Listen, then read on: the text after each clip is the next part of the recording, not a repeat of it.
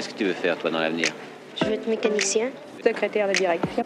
Dessinateur industriel. Marin. Moi, je voudrais être architecte. Euh, je voudrais être standardiste parce que j'aime bien les téléphones. Euh, coiffeuse. J'aimerais être caméraman. Hôtesse de l'air. Euh, historien. J'aurais être cuisinier parce que la cuisine ça me plaît. Comme ça on est sûr de manger à sa faim. Puis c'est un métier qui fera jamais faillite. Moi j'ai pas une idée fixe. Il y a des métiers qui me plaisent mais j'arrive pas à trouver mon métier. Héritière et passeuse d'un art en sursis, Morgane tisse. Elle tisse toute la journée. Aix-en-Provence, dans le calme de son atelier baigné de lumière, assise sur son tabouret, pliée devant son métier, elle reproduit consciencieusement, tranquillement, les gestes autrefois répétés par sa grand-mère avant elle. En la voyant tisser, une ouvrière, une ouvrière tissant du coton dans une vigne brillante et pleine de poussière du nord de la France apparaît. Et cette image se superpose, se confond à l'artiste textile qu'est Morgane et qui a fait du métal le fil de son art. Morgane est l'héritière d'une filiation de tisseurs, et elle fait voler en éclats l'image désuète de ce métier qu'elle a anobli. Puisant sa principale source d'inspiration dans la lumière, elle passe ses journées immergée dans l'ouvrage, sur son métier, jusqu'à la méditation, dit-elle, et même une certaine forme d'extase. Amoureuse de son métier, au savoir-faire ancestral, cette designer textile, membre de l'Académie des savoir-faire, revient dans cet épisode du podcast sur son enfance, son parcours, sa démarche d'expérimentation du textile et de l'art textile. On a parlé héritage, transmission, méditation, savoir-faire, de chez la X, de la lumière, entre autres choses, toujours en écoutant des pépitinas. Rencontre avec cet artiste qui a de l'or dans les mains.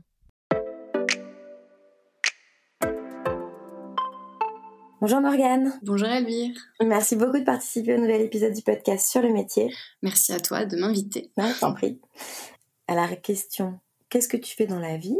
Est-ce que tu peux nous éclairer, s'il te plaît, nous dire ce que tu fais dans la vie? Oui, bien sûr. Alors, qu'est-ce que je fais dans la vie? Je, je crée des surfaces, des matières euh, à partir de fils que je vais tisser. Alors, je dis pas que je suis tisserande, même si clairement ça serait plus rapide. euh, pour moi, le terme de tisserande est euh, trop associé à une idée de production et pas assez à une idée de création.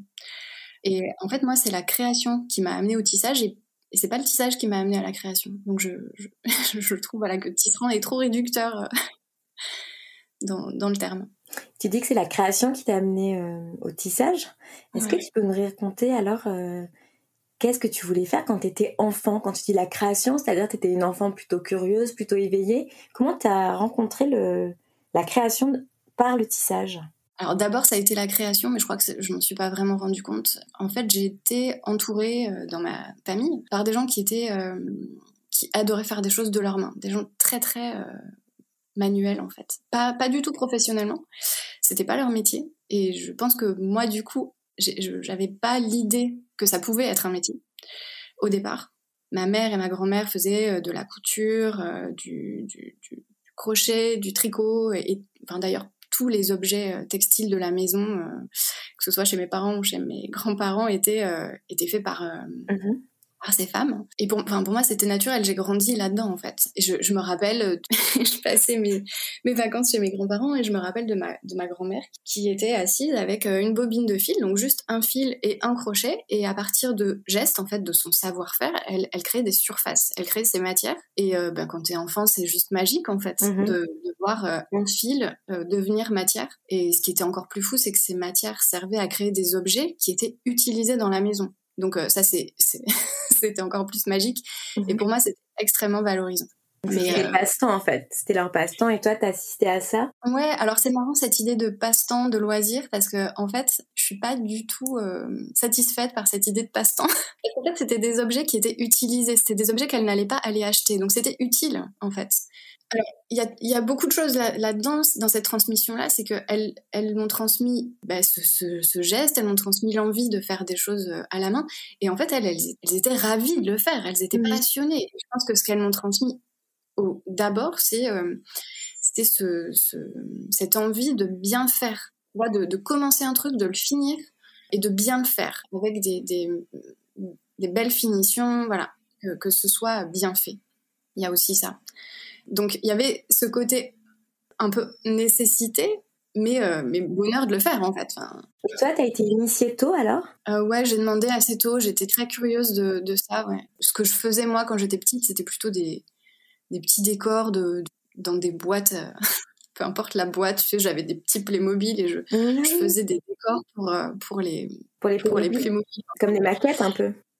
Ouais, des sortes de maquettes dans dans n'importe quel type de boîte et euh, je leur faisais, mais je leur faisais tout, tu vois, je leur faisais euh, La le lit, la cuisine, euh, les voilà. Ah oui, ça demandait beaucoup de minutie quand même. Ouais, j'adorais faire ça, mais je jouais avec après aussi. Alors, je suis pas, je suis pas en train de faire ma Cosette, hein, je, je, je le faisais parce que j'avais envie de le faire. Hein, je- Oui. C'est un peu le même chemin en fait. C'est à la fois utile et à la fois c'est le plaisir Oui. d'avoir créé quelque chose. Exactement. Et puis, euh, et puis du coup, tu as une vision d'un truc et tu as envie de le réaliser et tu le fais avec. euh, donc, euh, moi, j'avais une boîte avec plein de. Enfin, c'était mon kit de survie créatif. J'avais plein de, de bouts de tissu, des bouts de machin, des, des, us- des, des aiguilles du fil, de la colle. Enfin, enfin, je créais tous ces trucs-là. euh, En t'amusant. Ouais, en m'amusant, c'était euh, bon. J'étais fille unique, je pense que ça aide aussi à, à, à passer le temps au début. Et, si je me rappelle que j'avais une obsession, c'était euh, de pas utiliser de scotch parce que j'avais euh, j'avais remarqué que les, les objets dans la vraie vie n'étaient pas ne tenaient pas avec du scotch. Donc j'avais cette obsession. Tu sais, il y a, enfin, ça ça sonne un peu aujourd'hui comme une espèce de, de challenge. Tu vois, quand t'es petit, et tu dis, il faut que je trouve des solutions. Et du coup, il y avait euh, du coup des solutions techniques qui faisaient tenir tout ce que je, tout ce que j'avais quoi. Des, des- Il y avait de la, pas mal de couture. Du coup, tu vois déjà le textile était là. euh, t'es présent, ouais. Ouais, ouais, ouais. Et t'avais quel âge à peu près là? Euh, bah, en fait, je sais pas. Je crois que depuis euh, très tôt. Ouais, c'est ça. Ça aurait pas Très été en fait. Ça a toujours existé finalement. Ouais, ça a toujours existé. Ouais. Et puis, euh, ouais, ouais, toujours existé. Et puis, j'a- j'avais la chance d'être aussi. euh, je pense que, tu vois, mon entourage était très heureux que je fasse tout ça parce qu'il il- il m'aidait à trouver des solutions aussi. Donc, on était. C'était marrant, en fait. de- Ouais, ça vous liait en fait. Ouais, j'ai mon grand-père qui m'a construit un ascenseur, t'imagines Ah oui. Ah oui. Ah Bref, ouais. non, c'était. C'était une enfance créative et magique, ouais. Tu baignes dans euh, l'art créatif, les loisirs créatifs. Au moment des études, vers quoi tu t'orientes? Alors moi, je me suis orientée assez tôt. À l'âge de 15 ans, euh, je suis allée, j'ai intégré un lycée. Enfin, disons qu'au lycée, j'ai intégré une option euh, art appliqué. Donc euh, moi, je- je- j'ai vécu dans la campagne euh, toulousaine, donc c'est pas évident de trouver des, tu vois, des débouchés comme euh, tu peux trouver dans les grandes villes. Mhm. Euh, Enfin, c'est pas évident de trouver aussi de trouver l'information, tu sais, de, de savoir ce qu'il y a comme débouché. Euh, je sais que j'ai énormément de chance que mes parents avaient décelé que j'avais envie de faire un que j'avais envie de créer parce qu'ils du coup eux ont cherché et donc ils ont trouvé ce lycée et euh, c'est vrai c'est marrant parce qu'au au collège tu vois j'étais pas bon j'étais ni bonne ni mauvaise je pense au collège jusqu'à ce que j'ai euh, cette ambition d'accéder à cette option euh, donc c'était dans un lycée à Toulouse. Euh, et donc c'est un truc où tu, dois rentrer sur dossier en fait et donc il faut avoir un bon dossier. Et, là je me suis dit ok là je veux je veux rentrer là-dedans je veux faire ça de, ma vie. Et, et donc voilà bon, j'ai intégré ce, ce, ce cursus à appliquer Oui, donc tôt quand Et, même. À 14-15 ans, tu sais que tu veux faire ça, euh, tu veux travailler là-dedans, Ouais. quoi. Voilà. Alors, c'est des études très larges, en fait. Ça va être des études de design. Donc, euh, ça peut être pour être designer d'objets, pour être euh, illustrateur, pour être... Tu peux... Mhm. C'est vraiment... euh, tu- C'est très, très large, en fait, comme étude. C'est vraiment... euh, Tu mets un pied dedans, t'étudies euh, l'histoire de l'art, l'histoire du design. euh. Donc, j'ai fait ça pendant trois ans. Donc, euh, je crois qu'en... Si je dis pas de bêtises, en terminale, on a 24 heures d'options, ce qui est quand même assez, assez costaud. Mhm. Et ensuite, j'ai intégré une classe préparatoire à l'ENS de Cachan. Je suis arrivée là, j'hésitais entre être illustratrice et travailler dans le textile. Et donc, à la fin de ces deux années, j'ai vraiment déc- décidé de travailler dans le textile, ce qui, ce qui est assez marrant puisque mon premier job dans le textile, c'était de dessiner. Donc, euh, ben, j'avais euh, trouvé, j'avais coché ma cage illustration. Euh, voilà. Oui, tu as démarré en dessinant, en fait, c'est ça? En dessinant des motifs pour. qui seraient reproduits après sur du textile? Sur des vêtements, par exemple, des choses comme ça? Après le, la classe prépa, j'ai intégré une, euh, une école donc à Paris euh, qui s'appelle l'ENSI, l'École nationale supérieure de création industrielle, enfin, dans, dans une partie dans le département textile en fait. Et là, j'ai reçu une formation à la fois théorique et pratique où j'ai appris à concevoir et à créer de mes mains un tissu par euh, diverses techniques en fait, dont le tissage, euh, voilà. Et euh, en fait, en sortant de cette école, le premier job que j'ai trouvé, assez rapidement d'ailleurs, c'était de travailler pour une, pour une marque de linge de maison. Et donc, j'ai, enfin, deux ans plus tard, j'ai, créé leur, leur collection. Tu as commencé comme ça. Et après, tu. C'est en parallèle ou c'est à la suite que tu te mets à, à tisser? Quand est-ce que tu as ton, ton métier à tisser? alors c'est en parallèle parce que quand je quand j'étais à l'ENSI, donc là où j'ai appris à, à, tisser, je t'avoue que la première fois que je me suis assise euh, sur un métier à tisser et que j'ai, enfin euh, devant un métier à tisser et que j'ai euh, commencé à tisser, j'ai, je me suis dit mais en fait c'est ça que je veux faire toute ma vie. Tu vois, j'ai vu une espèce de porte s'ouvrir hyper large, hyper lumineuse, et je me suis dit mais en fait c'est infini, les possibilités sont infinies, je veux faire ça toute ma vie. Il s'est passé quelque chose quoi. Ouais il s'est passé quelque chose. Tout à fait. C'était quoi l'évidence? Euh, Ouais, ouais, ouais, complètement. Comme si c'était ma place, tu vois. Bon, par contre, les débouchés, il y en a pas mille, il y en a même pas, en fait, ah de, tissage, parce que le, le la formation que j'ai reçue, c'était une formation créative. Depuis le début, moi, j'étais dans la création. Enfin, j'avais euh, euh, depuis depuis 15 ans, en fait, on créait des choses, on trouvait des solutions. C'était pas des études d'art plastique, c'était des études d'art appliqué, donc qui nous demandaient sans cesse de de reconsidérer euh, le monde, de reconsidérer les choses, de se poser les bonnes questions, de trouver des solutions après avoir posé des diagnostics. Donc tu vois, tu as, quand même toute une démarche. Et là, je me pose sur un métier à tisser et, j'ai envie d'intégrer cette démarche euh, ben, de, création. J'ai envie de l'intégrer sur un métier à tisser. Et pour ça, des métiers, il n'y en a pas en fait. Il a fallu que je crée ce métier-là. Enfin, je ne suis pas la seule à, l'avoir fait, mais en tout cas, il a fallu que je crée mon entreprise pour pouvoir faire ce métier-là dont j'avais envie. Et alors, euh, bon, clairement, euh, un métier à tisser, ça coûte cher. L'idée d'avoir un atelier euh, physique, puis accueillir ce métier à tisser qui est, qui est quand même assez grand, et puis acheter des matières, et tout ça, il faut le financer. Donc, j'ai pas, voilà, j'étais assez lucide sur le fait que je pourrais pas faire ça en sortant de l'école.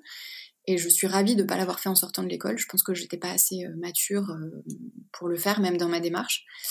Et j'ai appris énormément de choses en travaillant pour, euh, pour cette marque. Donc je, je, suis ravie d'avoir fait les choses comme ça. Et donc en fait, en parallèle de mon activité de... Donc j'étais en freelance. Hein. en parallèle de mon activité, en 2014, j'ai acheté mon métier à tisser, le premier. Et j'ai commencé, en, voilà, en parallèle, je faisais euh, les collections et en parallèle, je créais mes collections de tissage. Je faisais mes premiers tissages, ce qui était très cool parce que au tout début, j'ai pu créer sans avoir euh, cette pression, euh, enfin la, pression de devoir gagner de l'argent avec mon tissage. Tu vois, c'était totalement libre au début. Ouais, tu étais dans la liberté et donc ça te permettait d'explorer, ça te permettait de, de, de, tester des nouvelles techniques et de, de créer finalement de manière très artistique.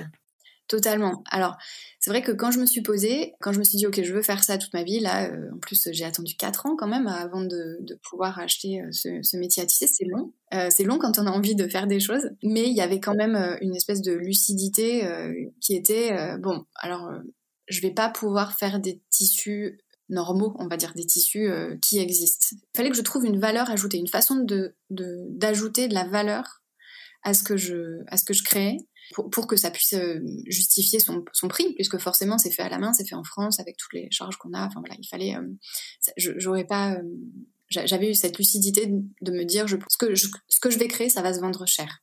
Ça, je savais dès le départ. Si je voulais gagner ma vie avec, je savais que ça se vendrait cher. Et donc, du coup, ma, ma démarche, ça a été de tisser des matériaux qui ne sont pas des matériaux textiles au départ. Donc, d'aller chercher ailleurs des matériaux qui peuvent s'intégrer dans le tissage alors on peut tout tisser, il n'y a pas de problème, tu peux tout tisser, tu peux. Enfin, le tissage c'est un croisement de fils, donc tu peux tout croiser en fait. Mais l'idée que à laquelle je tenais, c'était de, créer des tissages qui soient qui tiennent la route en fait, des tissages qui, qui soient costauds. le mot est pas très joli, mais des tissages qui se tiennent. Et ça, c'est pas facile à faire avec des matières qui sont pas euh, qui sont pas textiles.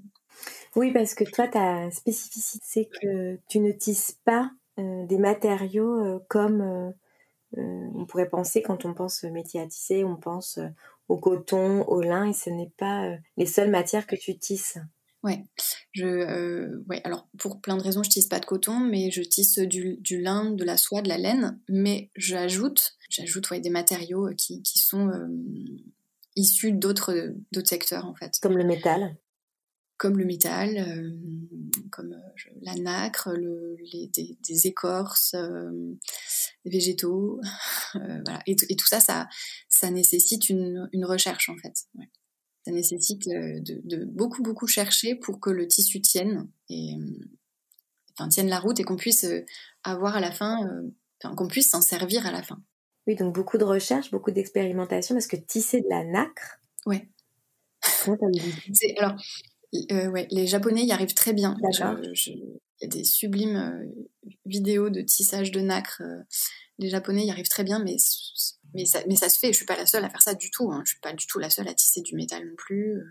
Et pour qu'on comprenne bien le, la pratique de ton métier, quand tu es face à ton métier à tisser, et notamment la différence qui peut exister entre euh, le travail que toi tu exerces dans ton atelier qui est très rattaché à l'art et le travail du métier à tisser historique. Hein. Ça existe depuis euh, toujours en fait euh, le tissage, depuis les hommes préhistoriques tissaient. Ils n'avaient pas forcément de métier à tisser, mais ils tissaient.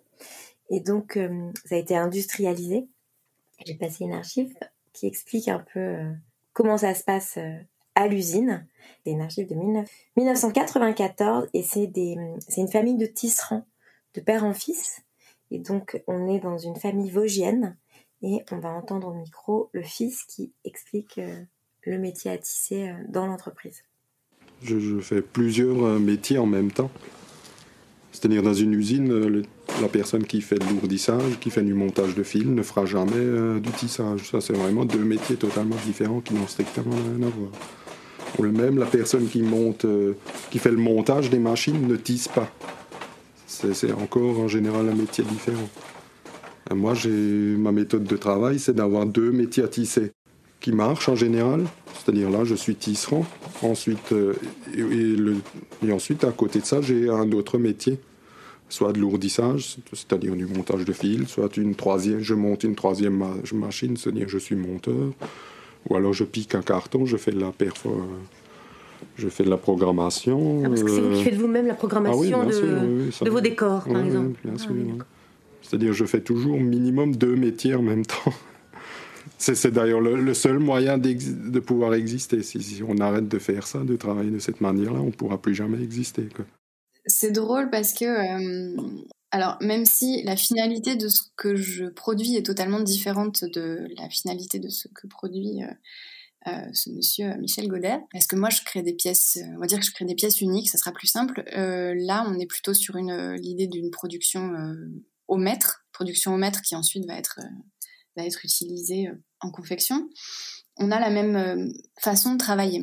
C'est-à-dire que moi aussi, je fais tout. En fait, depuis le début, je suis seule à l'atelier et je fais tout. Mais je me suis jamais dit, tiens, je suis en train de faire plusieurs métiers. Pour moi, mon métier, c'est euh, c'est un seul métier parce qu'en fait je pense que c'est comme ça que je l'ai appris c'est comme ça que j'ai appris euh, j'ai appris toutes les étapes du tissage il y a beaucoup d'étapes dans le dans le tissage donc là il parle de lourdissage ensuite il faut mettre la chaîne sur le métier mettre les fils dans des lisses dans un peigne tendre et tisser ensuite le tissage c'est finalement pas euh, le plus le plus long en fait mais, mais lui, il, enfin, il compartimente, il a une vision totalement différente, il a l'impression de faire plusieurs métiers. Et, moi, je fais mon métier qui est un seul métier.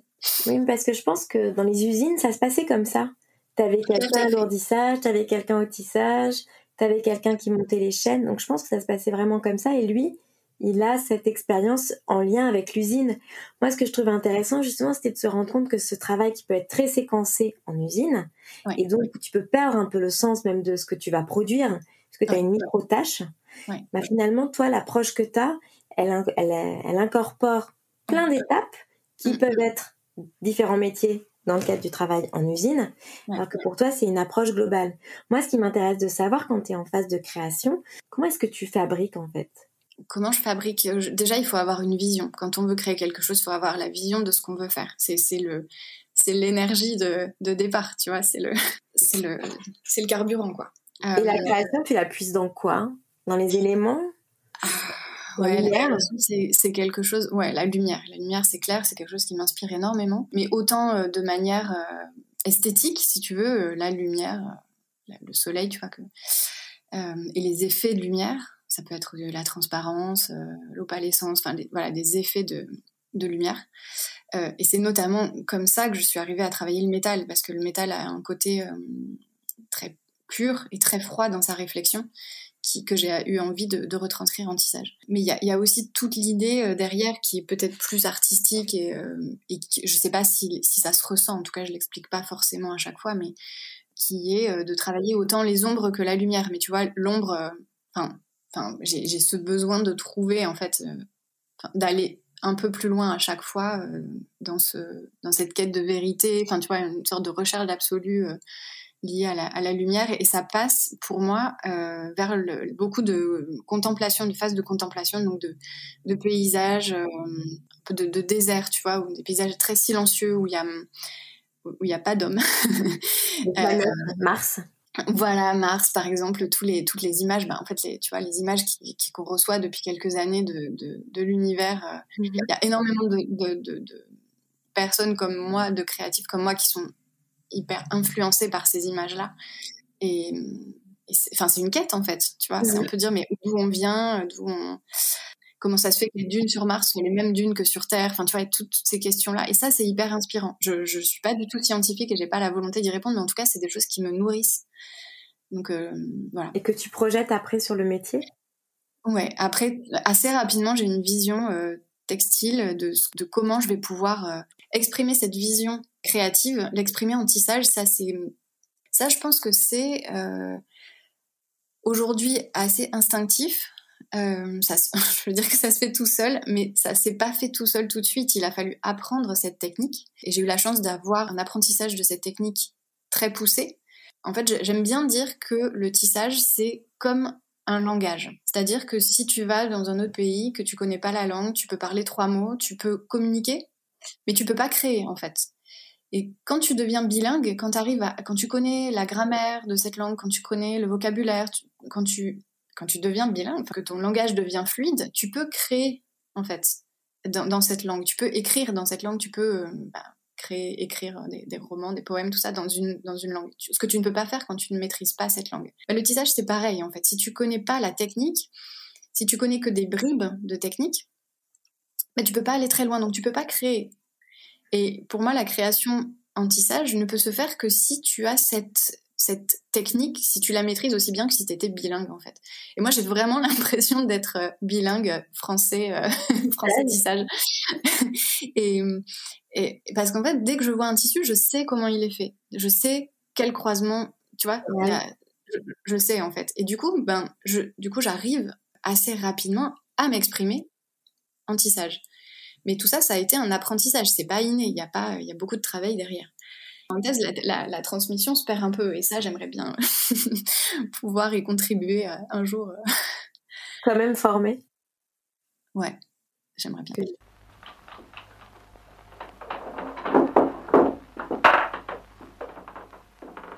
Vous faisiez des rubans de persienne, nous Oui, oui, oui. Enfin, le mien, c'était pas trop dur, mais par contre, mamie, elle travaillait, euh, ça s'appelait le continuo filet. Oui.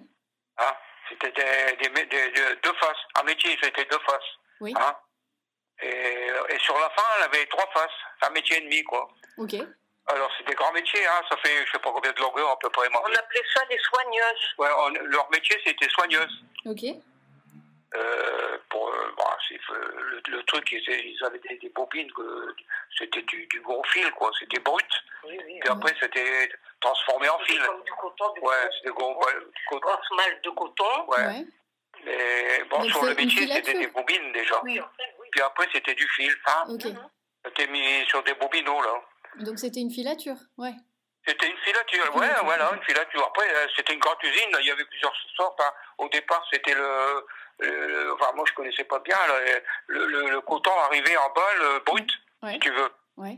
Ah, et puis il passait dans des cardes, et puis, bon, bah, pour arriver à du, du, du, coton, si tu veux, un peu, un peu plus, plus, plus épais. Puis après, ça s'était transformé en fil et c'était mis sur des bobineaux pour faire des grosses bobines, comme euh, je crois que tu as ça, toi, là, des bobines. Là. Ouais, des cônes, ouais, ouais, ouais, c'est ça. Hein? C'est ça. Ouais. Et là, bah, euh, il fallait surveiller, il fallait tourner. Bah, ma, ma, vie, ça, elle peut t'expliquer mieux que moi. Hein. Et, euh, quand tu, tu, tu tournes fallait tourner autour du métier parce que les fils, ils se cassaient, il fallait les rajouter ouais. pour avoir des bobines. Hein. Ah, bah, maman, mamie, elle a commencé à 14 ans et moi, j'ai pas commencé tout de suite. Hein.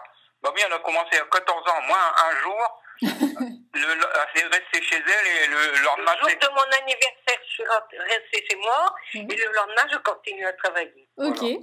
Pendant une dizaine d'années, 10 ans à peu près, ouais. C'était vraiment... C'était dur, quoi. C'était difficile, hein. Ouais. Donc, en fait, eux travaillaient dans des usines. Euh, ma grand-mère était dans une, travaillait dans une filature et mon grand-père plutôt dans une, enfin, dans une partie tissage. Alors, ce qu'ils qu'ils expliquent, c'est que ils travaillent dans une très très grosse usine, Flippo, qui, qui, qui, avait beaucoup de métiers différents dans la même usine, ce qui est tout à fait euh, normal. Et, et j'ai trouvé ça hyper touchant euh, d'apprendre qu'en fait on avait fait les mêmes gestes quasiment, enfin que je, je répétais leurs gestes. Donc ça c'est fou parce que parce que donc mon, mes grands-parents sont venus à l'école où j'ai appris, donc ça c'était très cool. Euh, et donc ils n'avaient pas les mêmes mots pour les outils, euh, ce, qui est, ce, qui est, aussi très touchant parce qu'en fonction des régions il n'y a pas les mêmes termes. Et puis je pense que le, le, le must, c'est quand je les ai emmenés. Euh, j'ai participé à une exposition qui est itinérante en Europe et, et cette exposition a été euh, exposée à Lille, donc j'ai eu l'occasion de les emmener euh, ben, il y a presque dix ans maintenant, huit ans je crois. Et, euh, et, et, en fait, ma grand-mère, quand elle a vu mon travail de tissage, ben, elle a pleuré. Parce qu'elle a dit euh, J'ai l'impression d'avoir fait ce que j'ai fait pour que tu sois là aujourd'hui. Donc, bon, je te raconte pas là. On a un petit peu pleuré tous les deux, quoi. Mais. Mais euh, ouais, pour moi, le tissage, enfin voilà, on parle toujours, quand on dit tissage, on dit euh, créer des liens, euh, tisser des liens, pardon, euh, t'as as plein d'expressions comme ça liées au tissage, à la trame, enfin, cette métaphore du fil qui est le fil de la vie. Il y a énormément dans l'inconscient collectif des, des, des, choses liées au fil, au tissage. Et j'ai l'impression que c'est vrai, en fait, tu vois, dans la vraie vie, que si tu reprends les générations, il y a toujours un lien entre tout en fait. Et je trouve ça plutôt beau et je trouve ça plutôt beau d'être dans ce métier-là en fait. Justement, ce que tu me dis, ça me fait penser à un témoignage de Sheila X qui parle justement du tissage et je te propose qu'on l'écoute. Elle était interviewée au micro de Laura Adler dans une émission de 2014. Est-ce que vous, vous tissez beaucoup? Est-ce que vous détruisez beaucoup? Détruisez comment? Est-ce que ce que vous avez commencé, vous le terminez toujours ou est-ce que vous pouvez effacer, détruire ce que vous avez fait? Le, mot détruire euh, est gênant parce que je ne détruis rien. Quelquefois, je détisse. pour retisser. Pour retisser. Même des conversations. Comme Pénélope. Oui, mais comme des conversations, vous, je sais pas. Quand vous travaillez dans un atelier comme je fais avec beaucoup de monde, quelquefois les gens ont tendance à compléter votre phrase vous commencez une idée et quelqu'un le complète. Et dis, attendez, c'était pas l'idée que je voulais exprimer. Il faut que je détisse cette phrase et que j'arrive et je recommence. On fait la même chose visuellement. On tisse, on détisse. On détruit jamais. C'est comme dans les relations.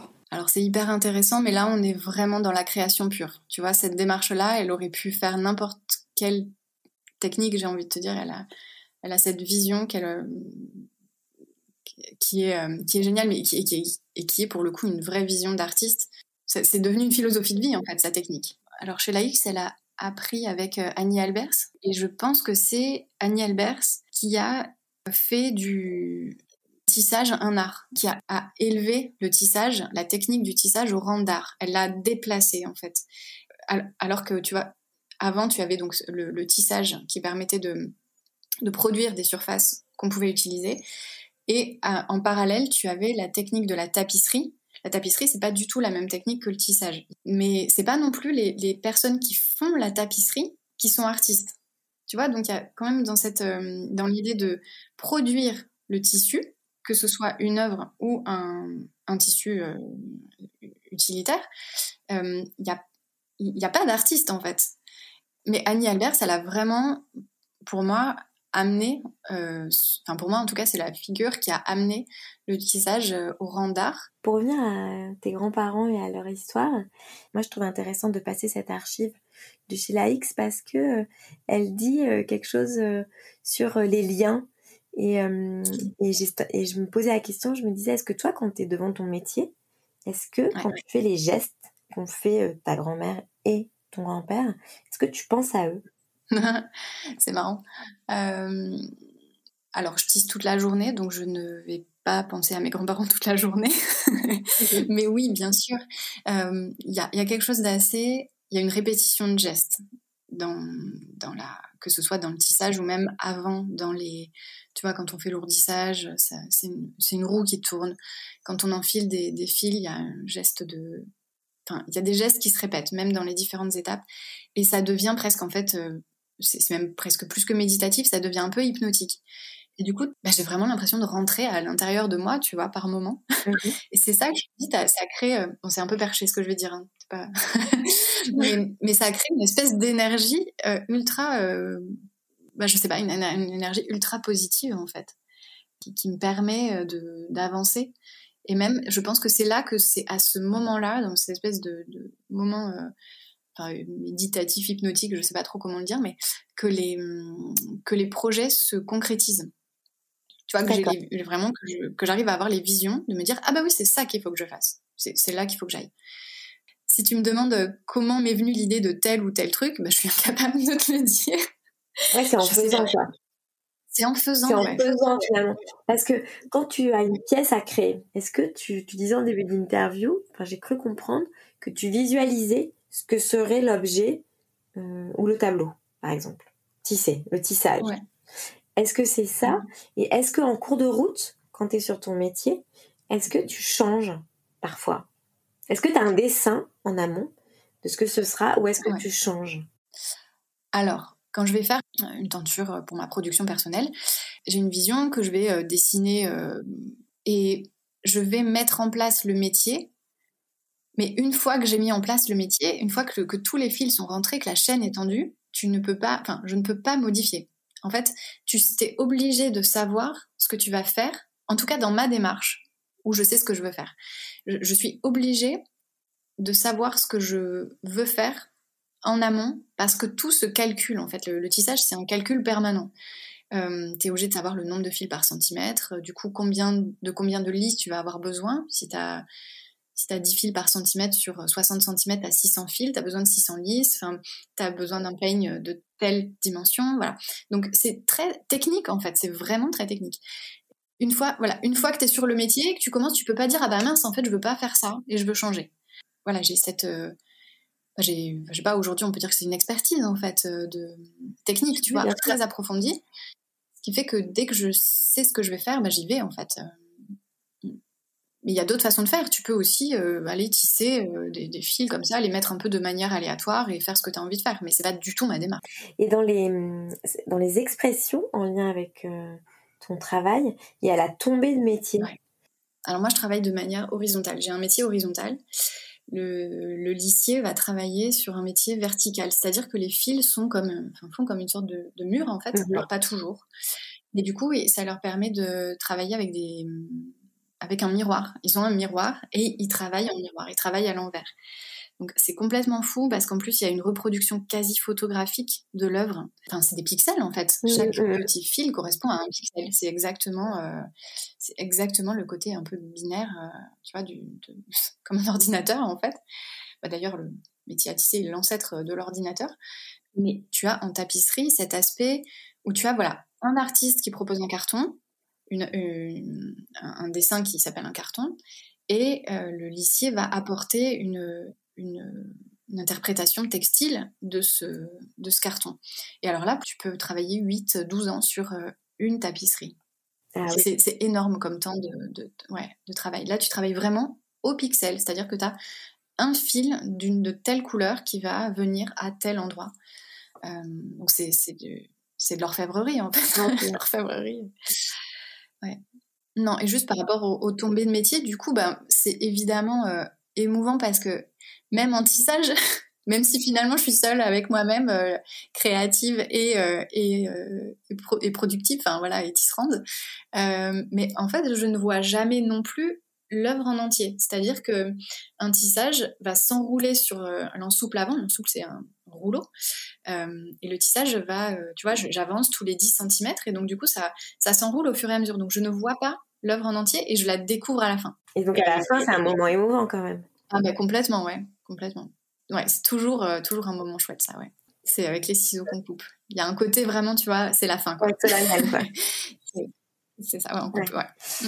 Et euh, justement, dans le, les choix que tu fais par rapport aux matériaux et au tissage, tu as dit au début, moi, je tisse pas le coton. C'est un parti pris euh, écologique, c'est ça? Euh, Ouais, alors beaucoup de mes matières. Alors moi, je suis pas du tout. Je t'ai dit tout à l'heure que j'avais euh, la volonté de me détacher. Enfin, finalement, je me détache de l'industrie. Dans ce que je fais, j'apporte une valeur ajoutée qui est de, de faire du, des choses faites à la main. En revanche, je suis pas du tout anti-industrie. Tu vois, l'industrie a vraiment apporté des choses euh, incroyables, a démocratisé euh, énormément de choses. Sauf que aujourd'hui, c'est trop. C'est trop. Ça va trop vite. On produit trop. Mais cela dit, voilà, l'industrie c'est quand même mon partenaire. C'est-à-dire que sur les fils souples, euh, j'utilise des fils euh, industriels. Donc je travaille avec des filateurs et j'essaye de trouver des filateurs qui vont euh, qui, vont faire les choses bien le, mieux possible.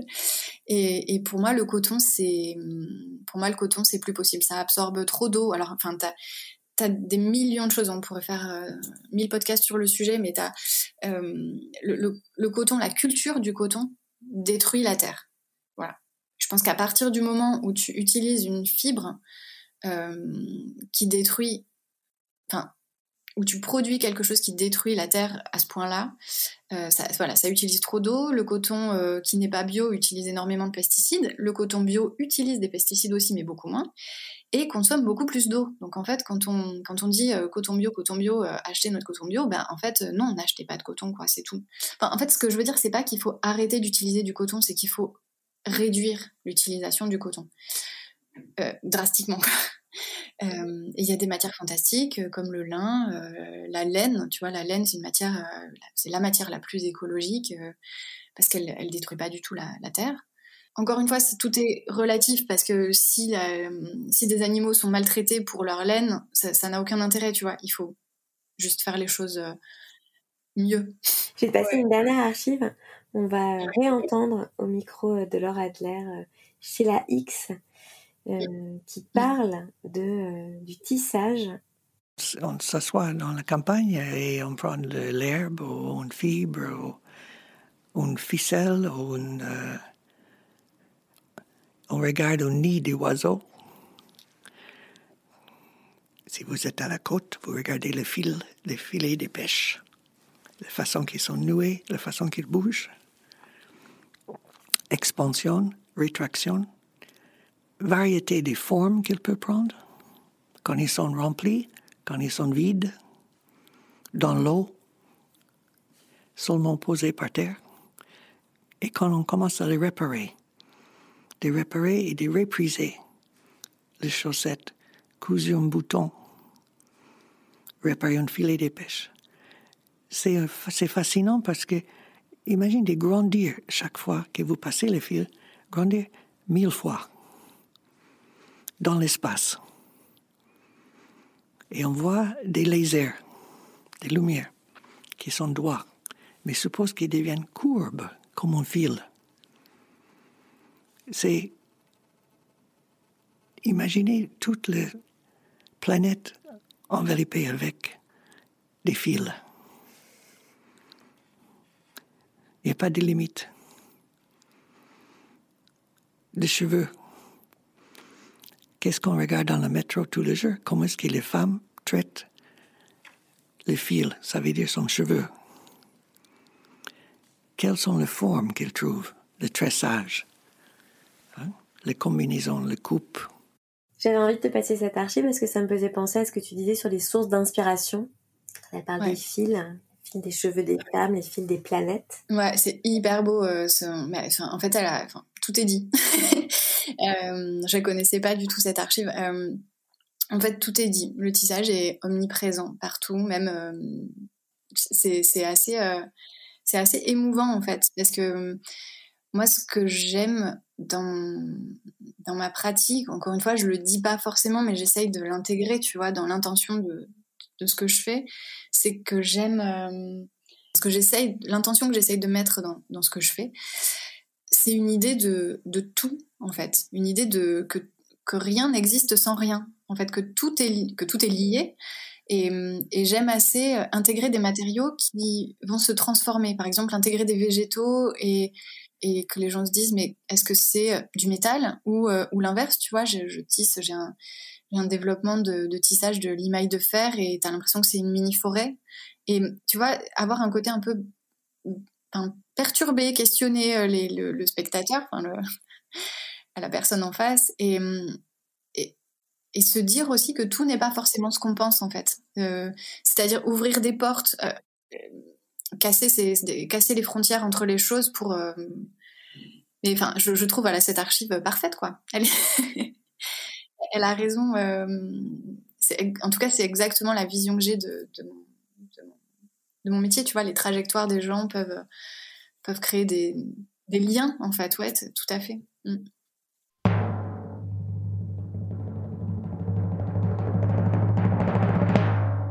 Alors, euh, je vais te poser les cinq dernières questions. T'es prête? Je suis prête. Il dit quoi de toi, ton métier? Euh, Enfin, il n'y a pas que des qualités. Il dit que je suis euh, patiente. Il dit que je suis euh, bah, créative, je pense. Il dit que je suis asociale. Parce qu'il faut vraiment être. il faut aimer être seule, en fait? Enfin, vraiment, j'adore être seule à faire ce que je fais. C'est bon. Voilà il dit que j'ai un rapport au temps qui est euh, plus sain que, enfin qui est en tout cas sain, peut-être, je sais pas, plus sain, je sais pas par rapport à quoi, mais en tout cas j'ai un rapport au temps qui est sain. C'est-à-dire que je prends le temps de créer, peu importe, tu vois. Je... Et il faut qu'on revienne tous à ce rapport au temps-là, qui est, tu vois, notre, le temps c'est notre ressource la plus précieuse. C'est une fois qu'on perd une seconde, on la retrouvera plus jamais, quoi. C'est, enfin, et il faut en faire quelque chose de, de sain de ce temps. Tu as beaucoup parlé de ça finalement, du temps et puis du moment présent. Le geste, ça t'oblige à être très concentré. Tu as même dit que c'est hypnotique. Donc, dans le moment présent et ton corps en particulier d'une manière très forte, là où effectivement on a tendance à se à être beaucoup dans le dans le mental, dans la projection et pas du tout dans l'instant. Et ça, c'est, je pense que le tissage doit mmh. inciter, obliger à être rassemblé ancré dans le temps. Ouais, dans le temps, en pleine présence, quoi. Ouais, tout à fait. Ça, ça crée un équilibre aussi pour toi. Tout à fait. Euh, et, mais j'aime quand même partager, tu vois. Je, pense que voilà, ce que je te disais tout à l'heure, l'idée de transmettre, elle est. Donc je suis associable, mais quand même, euh, mais quand même, je, je, vais, je vais, je vais travailler là-dessus c'est vrai qu'il faut aimer travailler seul en fait. C'est quelque chose euh, auquel on pense pas forcément. C'est que, en tout cas moi, mon atelier tel que je l'ai créé, je, suis seule et, ça me va. Mm. Mm. Quel mot clé définirait le métier pour toi? Patience. Qu'est-ce que tu aimes le plus dans ton métier? Tout. T'aimes tout? Tout? Ouais. Ouais, tout tout. Euh, même, je veux dire, même euh, parce qu'on n'a pas non plus beaucoup parlé du côté entrepreneuriat, mais j'aime bien ça. Euh, c'est justement ce qui va me lier aux autres.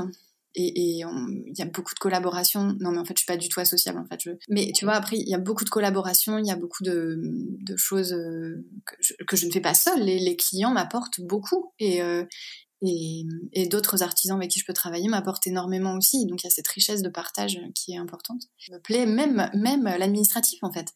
Ah oui Ouais, ouais, tout, j'aime tout. Ok. Euh, L'objet qui représente le métier ben, Le métier à tisser. Bah, Est-ce que tu pourrais faire un autre métier? Non. non. Non, alors c'est marrant parce qu'il y a eu la crise sanitaire euh, qui a remis en cause euh, beaucoup mon activité. C'est-à-dire que mon activité s'est arrêtée en termes de commandes pendant huit mois. D'accord. Ce qui a été euh, assez terrible. Et là est venue la, la, bah, la question qu'est-ce que est-ce que je continue? Et là, je me suis dit ben, en fait, je ne sais faire que ça. Alors, c'est pas vrai, je sais pas faire que ça, mais je ne veux pas faire autre chose. C'est impensable. Tu vois, je, mmh je serais extrêmement malheureuse et j'ai pas travaillé autant pour en arriver où je suis pour que ça s'arrête d'un coup. Donc en fait, j'ai encore plus travaillé en 2020 et 2021 pour que mon activité reprenne et ça a repris. Donc, euh, mais je peux pas faire autre chose. C'est vraiment une passion alors. Ouais, ouais. Ah oui, c'est totalement, euh, totalement ma, bah, ma, vie en fait. Ouais, ouais. Je... Ouais, c'est toi, ouais. Et est-ce que tu as hum, une citation que tu souhaiterais partager qui te fait penser au métier ou à ta manière de voir ton métier? Ouais. Alors j'ai une, citation qui est très cohérente avec tout ce qu'on a dit, je pense. C'est assez drôle. Euh, ça vient du dernier livre de Florence Orviller, mhm, euh, qui s'appelle Vivre avec nos morts. J'ai adoré. qui est fantastique, mm. qui est juste très doux et, mm. émouvant. Enfin, bref. Alors, elle parle beaucoup de la religion euh, juive, enfin de, toute la culture en fait et de tout ce qu'il y a euh, derrière. C'est pas du tout ce qui m'intéresse moi dans cette citation, mais en fait je trouve que la citation elle est euh, adaptable à tout. voilà. Euh, donc il y a un ou deux mots en, hébreu que je vais sûrement très mal prononcer, mais, mais voilà. donc ça commence par le mot d'or qu'on traduit par génération signifie en réalité quelque chose d'un peu plus complexe. C'est littéralement l'action de tisser des paniers. L'image est simple et saisissante. Pour tisser un panier, il faut passer un fil ou de la paille entre des lanières bien rangées de la ligne précédente. Un panier se construit toujours de bas en haut, et chaque nouvelle rangée s'accroche à celle qui lui a donné naissance, s'ancre en elle pour constituer à son tour le support solide de la rangée suivante. On comprend aisément la métaphore. Mhm. Une génération en hébreu est une rangée d'un panier. Elle s'attache à la force de la précédente et anticipe la, la consolidation de la suivante. Dans nos familles, comme dans nos ateliers de tissage, une simple rangée arrachée ou fragilisée met en danger tout l'édifice et peut détricoter l'ouvrage entier, de haut en bas ou de bas en haut. Voilà elle est, incroyable cette citation parce que ça m'a vachement touchée parce que euh, on a beaucoup parlé, tu vois, de, famille, mais euh, aussi euh, en, lumière le fait que chaque génération a sa responsabilité par rapport à la suivante et que on parlait du coton tout à l'heure, ben voilà, notre génération aujourd'hui a la responsabilité de prendre soin plus que jamais de la terre en fait, de ce qui nous entoure et pas uniquement de ce qui nous entoure, mais aussi de nous en fait et de, de tout prendre soin de tout. Je pense que c'est le prendre soin de nos relations, prendre soin de, de, tout. Voilà. Je pense que c'est le ouais, l'objectif de nos, de nos générations, de notre génération. Merci beaucoup Morgane pour ton temps précieux. Je sais à quel point tu as conscience du temps qui passe et à quel point le temps est précieux. Donc merci d'avoir consacré autant de temps euh, ensemble pour cette interview. C'était super. Merci beaucoup d'avoir euh, permis, euh, autorisé et euh, d'avoir le témoignage de tes euh, grands-parents. Je trouve que c'est une, immense chance pour nous, les auditeurs. Donc merci beaucoup. Et J'étais très euh, heureux de participer. merci à eux et vraiment remercie-les chaleureusement de ma part. Merci Elvire, merci mille fois pour ces questions, c'est très riche. Merci beaucoup. Je t'en prie, avec grand plaisir. À bientôt et à la semaine prochaine pour un nouvel épisode du podcast.